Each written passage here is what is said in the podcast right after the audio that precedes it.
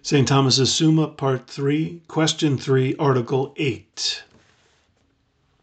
Whether it was more fitting that the person of the Son, rather than any other divine person, should assume human nature.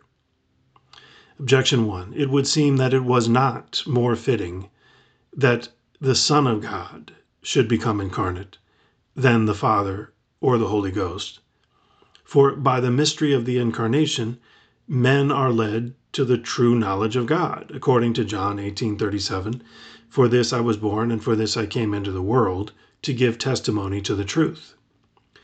But by the person of the Son of God becoming incarnate, many have been kept back from the true knowledge of God, since they referred to the very person of the Son what was said of the Son in his human nature as Arius, who held an inequality of persons, according to what is said, the Father is greater than I.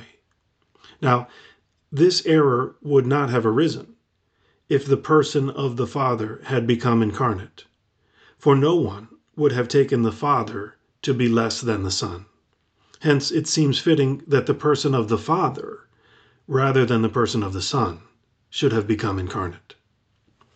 Objection 2. Further, the effect of the incarnation would seem to be, as it were, a second creation of human nature, according to Galatians 6:15. For in Christ Jesus neither circumcision availeth anything, nor uncircumcision, but a new creature. But the power of creation is appropriated to the Father. Therefore, it would have been more becoming to the Father than to the Son to become incarnate. Objection 3. Further, the incarnation is ordained to the remission of sins, according to Matthew 1:21, "Thou shalt call his name Jesus, for he shall save his people from their sins." Now, the remission of sins is attributed to the Holy Ghost, according to John 20, 22 and 23. Receive ye the Holy Ghost whose sins you shall forgive, they are forgiven them. Therefore, it became the person of the Holy Ghost, rather than the person of the Son, to become incarnate. On the contrary, Damascene says, In the mystery of the incarnation, the wisdom and power of God are made known.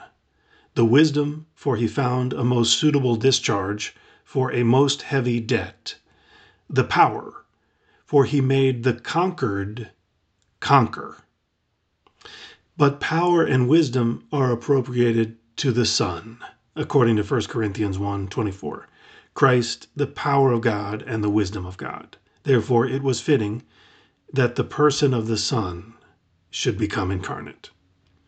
I answer that it was most fitting that the person of the Son should become incarnate. First, on the part of the union for such as are similar are fittingly united. Now, the person of the Son, who is the Word of God, has a certain common agreement with all creatures, because the word of the craftsman, that is his concept, is an exemplar likeness of whatever is made by him. Hence, the Word of God, who is his eternal concept, is the exemplar likeness of all creatures.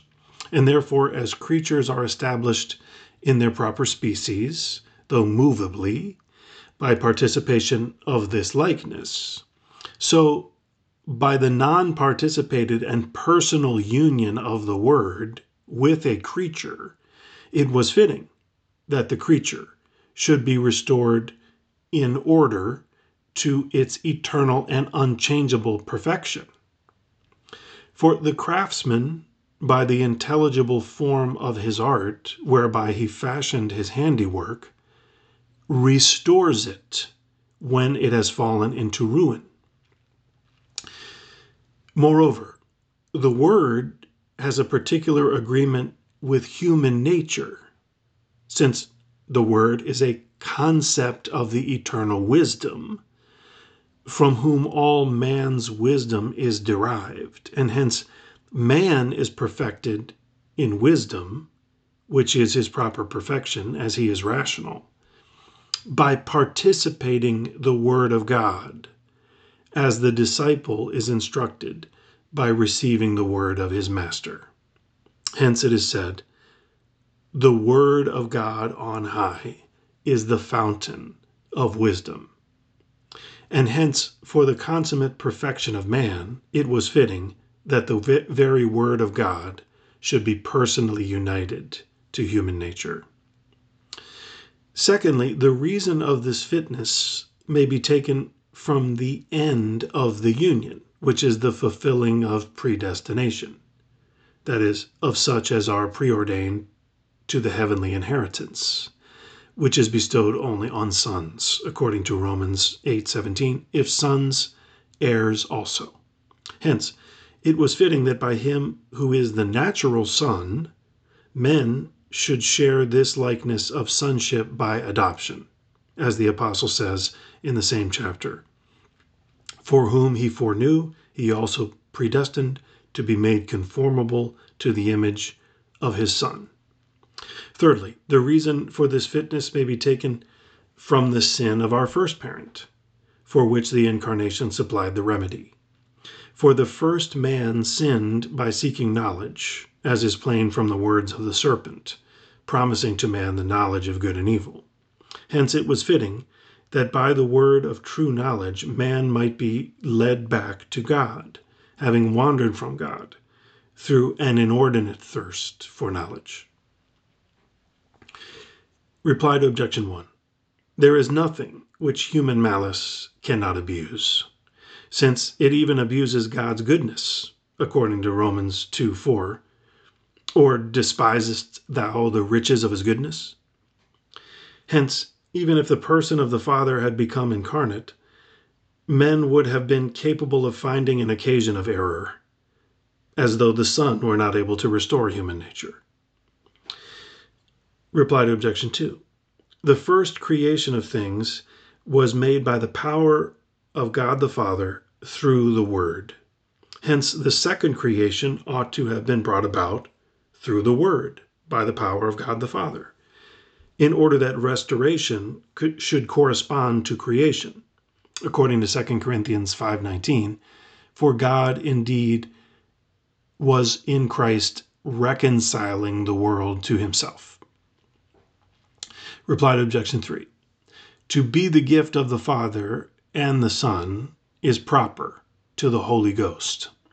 But the remission of sins is caused by the Holy Ghost as by the gift of God. And hence it was more fitting to man's justification that the Son should become incarnate, whose gift the Holy Ghost is.